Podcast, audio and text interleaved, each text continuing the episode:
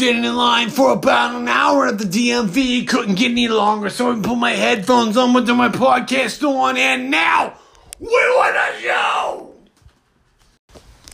Welcome to We Want the Show. This is T Martin now coming at you, and I'm going to tell you about something about my way to get married. Man, did I find someone that was beautiful for me? Yes, I did. And man, have I ever.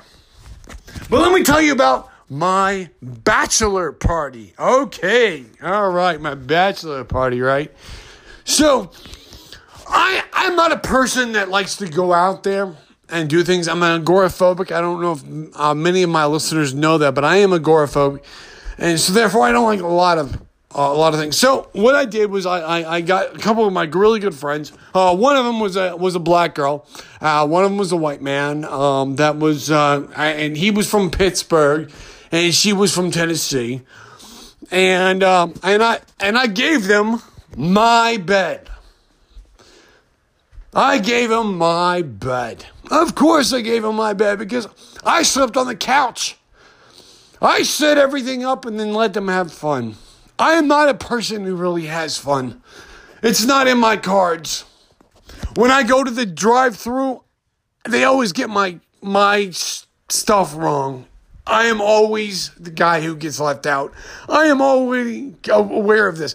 I I I, I was aware of that when I was in high school and uh, Miss Teen Kentucky. I didn't get to see the third nipple that my friend did when he went over and screwed her. Next, and he dropped me off and then screwed her next door. Yeah, I didn't get underst- I didn't understand this when I was little. But I understand it now. But here's what I'm going to say right now. It's okay to be the odd man out. I am the odd man out. I'm not stupid. I'm very true. And I can't stand people who aren't. But in this truth, we find right.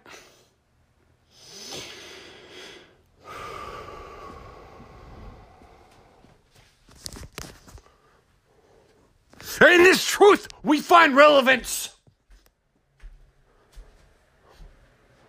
Sorry, that was the only. That's all, I, that's all I could do. I mean, I wanted to yell about it, but because I had to yell about it because I I just had a huge fight, and uh, I don't want to fight with people. I I I don't like fighting at all. But no one understands me. That's the worst part. No one understands me.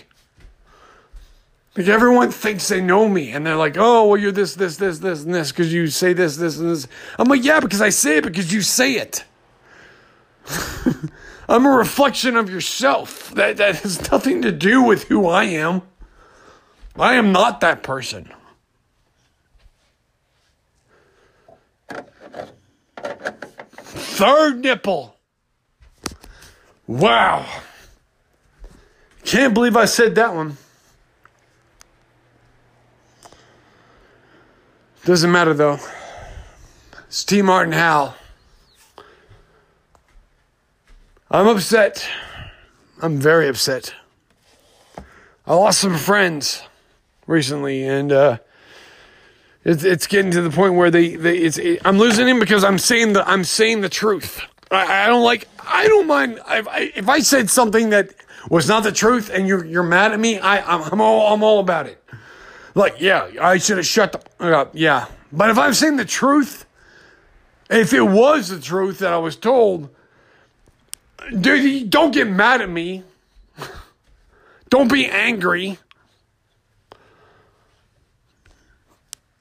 And I, I, have never once put anything. I've, I've interviewed over hundred people, and I've never once put out a show that someone said something that was that was that was negative or or to put uh, uh, a negative connotation on anything.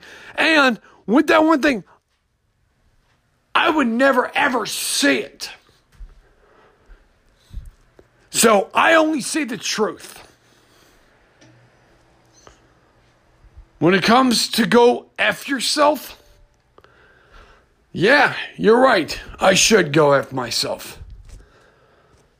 Not many people want to. Believe me, I don't have many friends.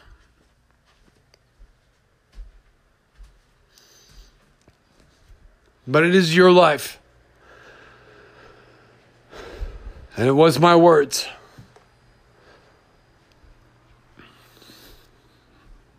But they were true. A hundred percent.